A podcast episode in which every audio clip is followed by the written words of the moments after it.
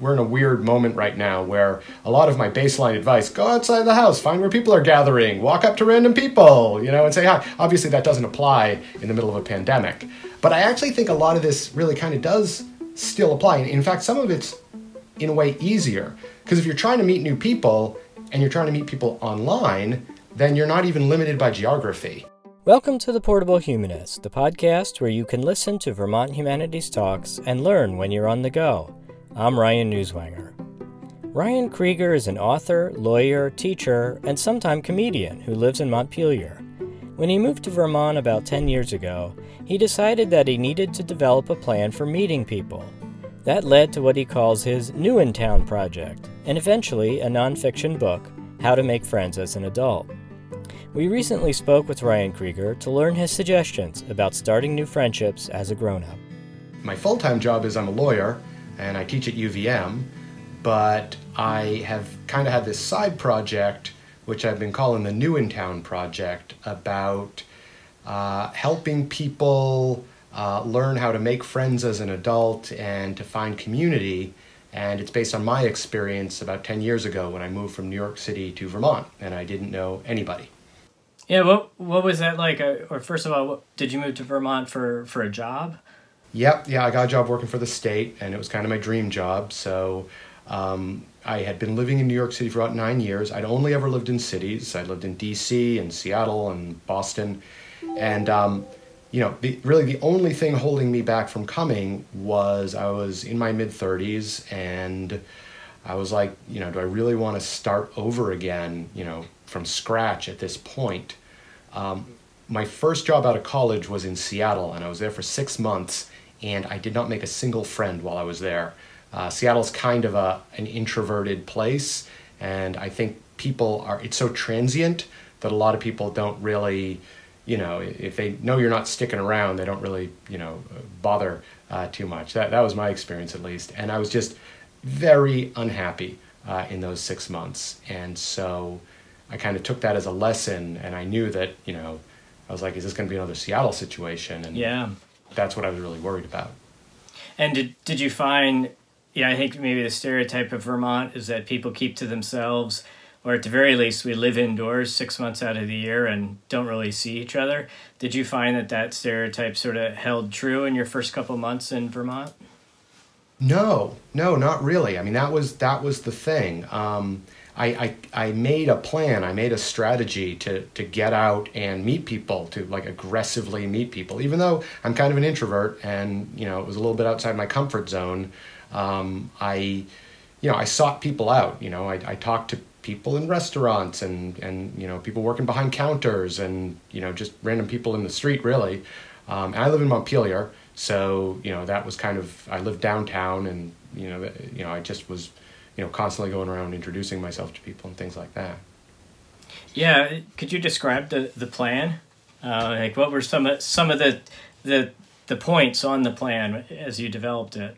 Sure, sure. So so the first part was just you know meeting people wherever they were, like really you know ma- making a point of of introducing myself to people and and striking up conversations wherever I could and then getting their contact information you know like like and, and, and just being very blunt. Look hey i'm new. I, I don't know anybody. Uh, you know you seem cool. Maybe you want to grab a beer or, or get a coffee sometime.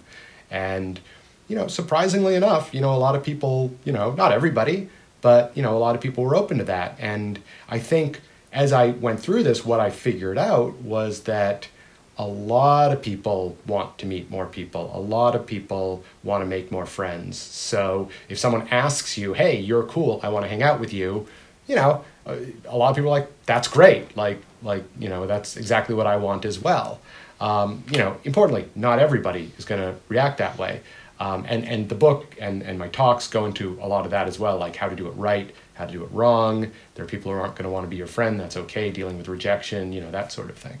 But so that was the first step, and um, and even I used to walk around with like a piece of paper because I have a terrible memory and I can't remember names. So whenever I'd meet somebody after you know we were done, I'd write down their name and like some identifying characteristics so that it, and I didn't always like ask their number the first time I met them. Like that's the thing about being in a small community. You're going to see them again. You're going to see them around town. So it's really you know it, it, you're building to you know eventually meeting people and and, and you know establishing those those uh, relationships. We're in a weird moment right now where a lot of my baseline advice: go outside the house, find where people are gathering, walk up to random people, you know, and say hi. Obviously, that doesn't apply in the middle of a pandemic, uh, but I actually think a lot of this really kind of does still apply. And In fact, some of it's in a way easier because if you're trying to meet new people and you're trying to meet people online, then you're not even limited by geography.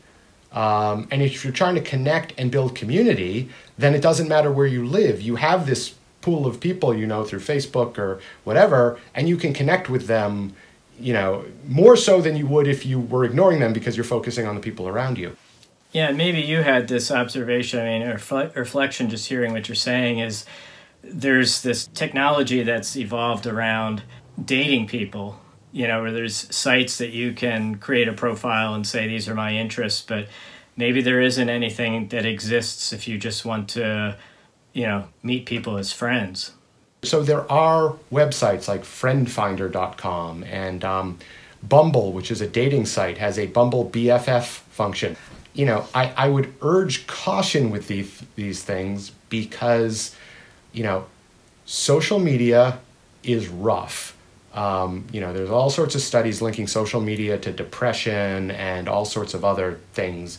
You know, anytime you're going in a place where everyone's kind of presenting their idealized self, and you know, it's it's it's like in a way, it's like high school, like like to the to the fifth power. You know, it's it, you know everyone's trying to like pretend to be something they're maybe not. And if you realize that, it's a lot easier. When I first met uh, the young man who was going to become my best friend, at, you know, throughout my teenage years, I was like, oh my goodness, what a nerd. I, you know, like that was my first impression was like, I have nothing in common with this person. Um, and it was just like a matter. We we went to our families went to the same church, you know, and then in t- in time we be, just became absolutely inseparable. Um, and so maybe yeah, maybe when it's a little more close to commodification, um, you're not you're not living with those chances maybe long enough for a friendship to develop. I mean that that's a critical point that I, I put in the book is that we all learned how to make friends in school. And in school, there are a million, you're basically like stuck with this cadre of people who are all your age, probably similar demographics, similar interests, and you're spending like six hours a day with them, you know, every day. And so, yeah, you're going to connect with some of them. And even if you didn't connect at first, over time, just the shared experience is going to bring people together and create those friendships. And in adulthood, everyone exists in their own little bubble. And you just don't have that natural bringing together that gives people the time to, to figure out beyond first impressions, beyond superficial impressions, that this is like a worthwhile person I want to get to know. Um, and so that's, and so what people do is, as adults, is they assume the same strategy that should have worked for them as kids should work now. And remember, when you're a kid, you're taught don't try too hard. Don't don't like seem desperate for friends. That's the last thing you want to do. That's going to drive people away. Uh-huh. But as an adult, being aloof and not trying means you're just going to be alone. You actually have to put in the effort. You have to kind of be a little vulnerable and say, you know, uh, you know, I, I'd like to hang out and, and set yourself up for rejection. You know, if you are a kid and you're just, do you want to be my friend? Like, I mean, that works when you're like three, but it doesn't work in high school. But it actually can work as an adult, you know, to, to be a little bit more upfront about that. And, and you kind of have to. You have to put in that effort. You can't just assume it's going to happen organically all, all the time. And so, did you have different results in Montpelier than what your experience was in Seattle? Oh, absolutely. Absolutely. I mean, I mean, the first thing was in Seattle, I used to you know, I used to go to work and then I'd go home and watch TV. Like I wasn't putting myself out there, I wasn't putting myself where the people were. The way our lives work is we're scheduled and we have jobs and when the job is over we're tired and you know and we have errands to run and you know if you have time once a week to meet with someone you know that you know that is the time you have to devote to that person and if no one's willing to make that uh, you know this do the scheduling and, and follow up you're not going to connect with people. Um, so so that's kind of like you know that, that's the second part of it is so you meet people and then you have to actually schedule things you have to reach out and say let's hang out And what I learned there was, and I had a friend in New York, her name was Cindy, and I called her a nexus because she knew everybody and she loved to throw parties. And like, I realized that after nine years in New York, a huge amount of my social circle just came from knowing her. Like, my mm-hmm. friends were basically her friends. She, she organized. Yeah you know, she was the mayor or whatever you want to call them. She was the one who did the organizing, and I showed up, and these were my friends. And so when I came to Vermont, I realized I was actually going to have to do that. I was going to have to be the nexus because no one was going to just randomly invite me to things because they didn't know me. So I'd have to be the ones who did who did that. Um, when I got here, I, I discovered that there were a lot of people, like I said, who didn't, who had like one friend or two friends, had lived in Montpelier for 10 years, and some of them were like hardcore introverts. Some of them just, you know, didn't know where the people were. Um, and, you know, we were all, you know, it was all kind of people in their like 30s and 20s. There were some older people, there were some people in their 40s, 50s. Um, you know, so at one point someone were like, "Oh, so you have like this young professionals organization?" I'm like, "No, no, no. That's it's not networking. Like that's not what this is about at all." Um, and there's nothing wrong with networking. You know, networking is when you go to an organization with a business purpose in mind, and if everybody knows you're doing that, great. That's wonderful. This is a very different thing. Um, and so I started, you know, organizing events like hey, you know, let's go to a movie, you know, hey, let's, you know, go have a picnic or like, let's go meet up at Three Penny um, or at uh, the Black Door when it was around. Um, and so what one thing I learned from that was that when you're organizing an event, um, you have to be really specific with what you're organizing. You have to say, you don't say, hey, does anyone want to do anything? Because people basically wait to see what the opportunity is and then they decide whether or not they're going to do it or not. And if you're mm-hmm. vague, generally speaking, people like are are not as responsive. But if you say, "Hey, at seven o'clock tonight, I'm going to be at Three Penny," you know, and then if you can get one other person to commit, so you can say, "Hey, Cliff and I are going to be at Three Penny." Now it's a thing. Now it's yeah, there's an event, and then and then fear of missing out kicks in. You know, FOMO kicks in, and then people want to be there, and it it it, it works. Um, and so I started arranging to hang out with people like every Wednesday night. It was never a plan like I'm going to do a Wednesday night thing. It was like we got together one Wednesday and then we had a good time and said, "Hey, you want to do it next week?" And we did. And then it became kind of a tradition and eventually like 20, 30 people were showing up to this thing. People who like I didn't know were showing up and saying, "I heard there's a thing." And you know, it's just and, and, and someone titled it, not me, but someone else titled it the Wednesday Night Drinking Club. And it just, and that eventually dissipated and people, you know, kind of moved away or went their other way. But now here in Montpelier, I have this kind of core of friends who I made then.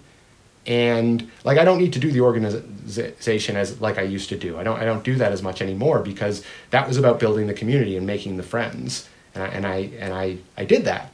There's another book I'm aware of that I haven't read called Bowling Alone uh, but I do know it talks about these changes in, in culture. There are traditional ways of meeting people, uh, work, church, through your kids, you know, like school.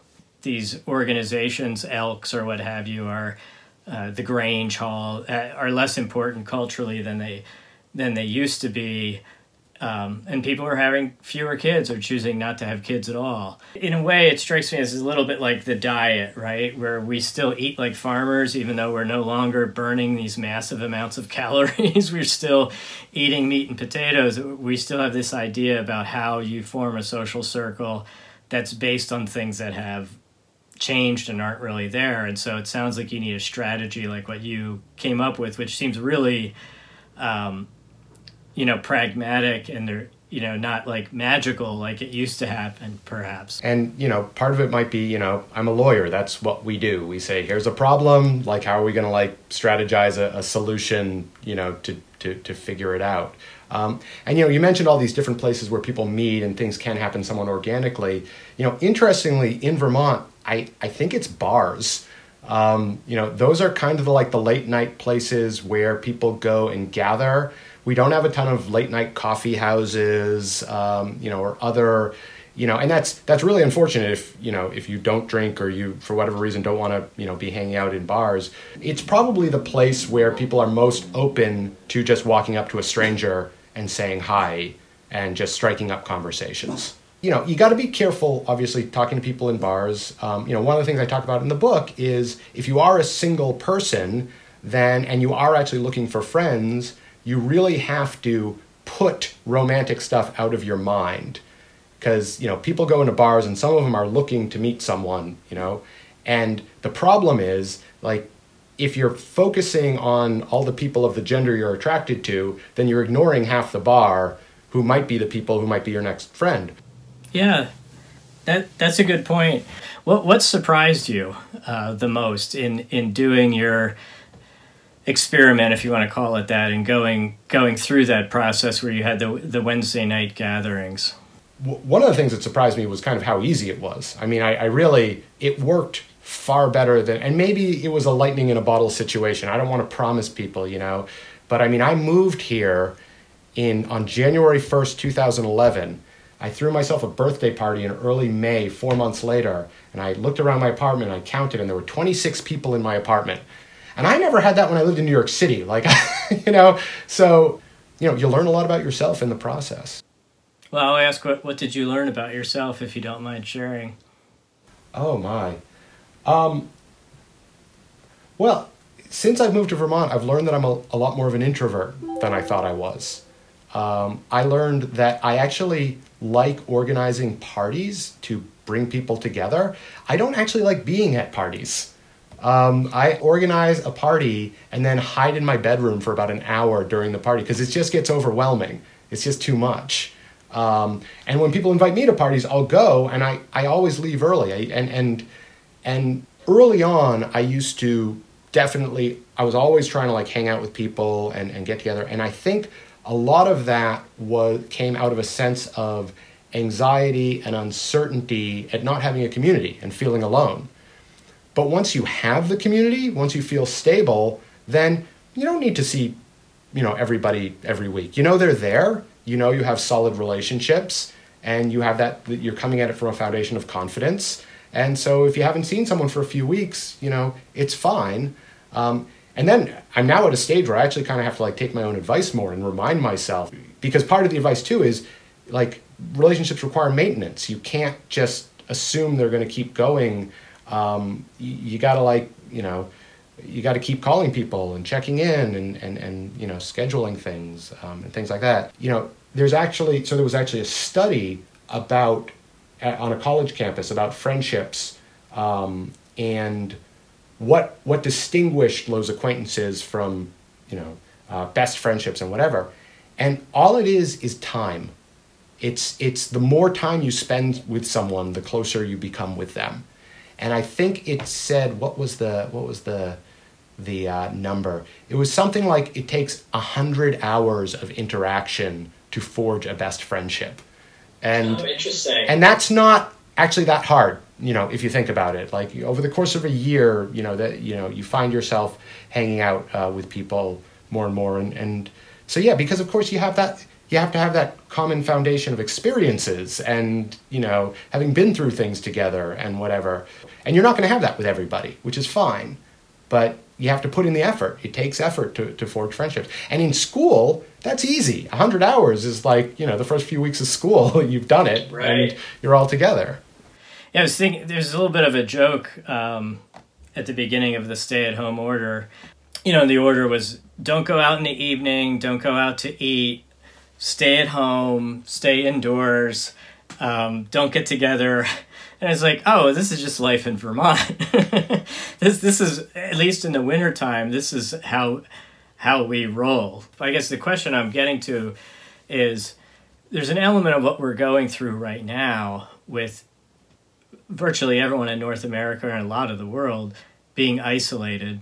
Um, but there's an aspect of that to Vermont life, especially if you live rurally and especially if you know during the indoor months and so maybe there's things that we can learn about connecting now that will help us out in living in a in a rural state right well i mean so first off you know, a lot of it is about communication.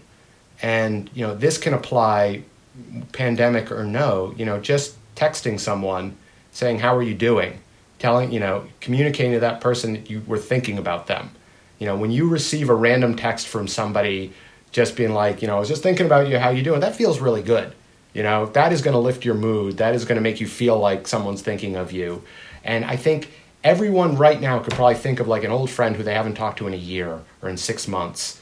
And, and, and how difficult is it to pick up your phone and just shoot them a quick text? And, you know, that's all it takes. And so people can do that year round. They can do that in the winter months. Um, and it's also, uh, it, it's also, you know, we're, we're in this era now that makes it so much easier. I mean, when I was a kid, we used to talk on the phone, right? You'd pick up the phone, and if the phone line was available, you had to, you know, talk to them. And I mean, now it's so funny. Like a lot of people, like the notion of like devoting an hour of your day to just like specifically talking to one person on the phone is kind of weird. But with texting, you can talk to them, and they'll get back to you when they get back to you, and you know, it's not a huge imposition on your time. You know, there are virtual happy hours going on now um, um, I know someone who um, is doing a virtual uh, book group. Um, so you know, she just went on Facebook and said, "Hey, let's you know," or, or, someone on Facebook said, "Hey, let's do you know read this book together." And so they're doing that. I'm hopeful that you know Zoom and all these new tools will become kind of more a part of our day to day now that people are getting more comfortable with them, which means that you know, people will be able to connect face to face with old friends. You know, your community might actually expand beyond just your neighbors. I, I do think there's still it's still critically important to be, have those relationships with your neighbors and you know you know have you know in real life uh, uh, relationships. But I mean, I think that you know one thing we're going to learn from this is how much we really do need each other. You know how how much you know isolation you know is not good for us. Making friends is is is not just a you know it's great for your mental health it's great for you know your well-being obviously but it's also great for your physical health so there have been studies that show that social isolation can have the same impact on mortality as obesity or smoking oh okay so it can shorten your life um, and so if someone is having trouble motivating to put in the effort to you know because it does take effort you know, think about the effort that people take to go to the gym or go for a run or to eat healthy. You know, making friends is part of your health regime. Like it's so so think of maybe that will help people, you know, think of it as more of a necessity than a nice thing to do. Um, and, and, and similarly, there was a, a study, there's an ongoing study um, of, uh, I think it was a Harvard study. They have been tracking these uh, they were kids in like the 1910s 1920s and they've been tracking them and their family for the past 80 100 years. And they found that the number one correlation as far as outcomes in, in longevity um, was relationships.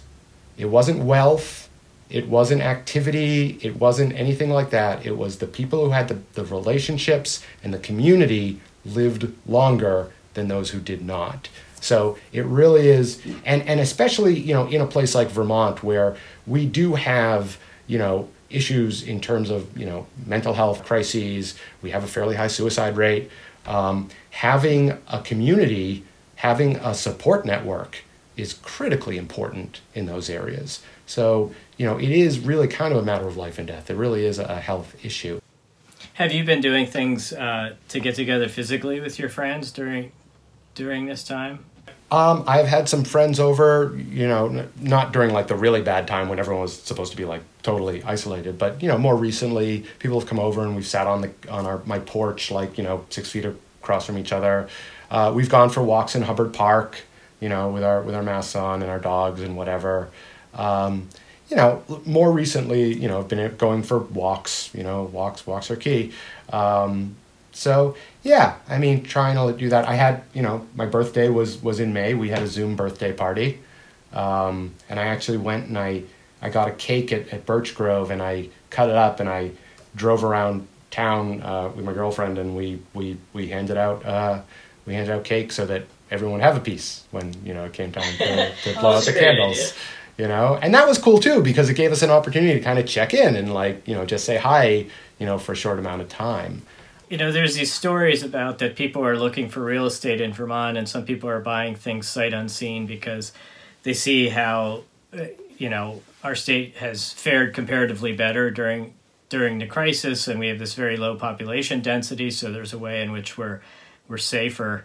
Um, so potentially, we'll be having new neighbors, right? You know, what can we do who who live here when people new are coming in, um, so that they might not need to come up with a plan the the way that you did. Montpelier is a pretty uh, transient place, so I think it's it's not typical necessarily of all Vermont communities. I think that one thing we can do is kind of let go of the whole how many generations have you been here thing like you know I, i'm legitimate and you're not just because you know you've only been here two generations instead of seven or whatever.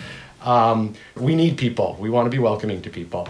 Um, i believe in burlington at one point they might not be doing it anymore but they were actually um, they were actually like uh, working on creating kind of a welcome wagon organization to like reach out to people as they moved into the community and you know you know approach them. Um, i have had people come and like leave baked goods on my you know uh, front front step and um, you know and that you know definitely I, I think that's one of the nicest things you can do. You have a new neighbor there's someone in your neighborhood you you, you bake a banana bread and you go over you know and, and you bring them the, the banana bread. Um, you know you want a diverse group of friends and you want to be very open-minded about who you want to be friends with. You know, don't just look for people your age, you know, your uh, you know your ethnicity or whatever. You know, be open to be friendly with everybody. You know, it's it's you know there's a wide world out there, and you know it's amazing who who you can meet.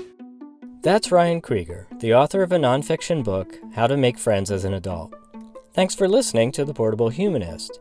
Visit our website at portablehumanist.org for a transcript of this episode and for more information about Vermont humanities.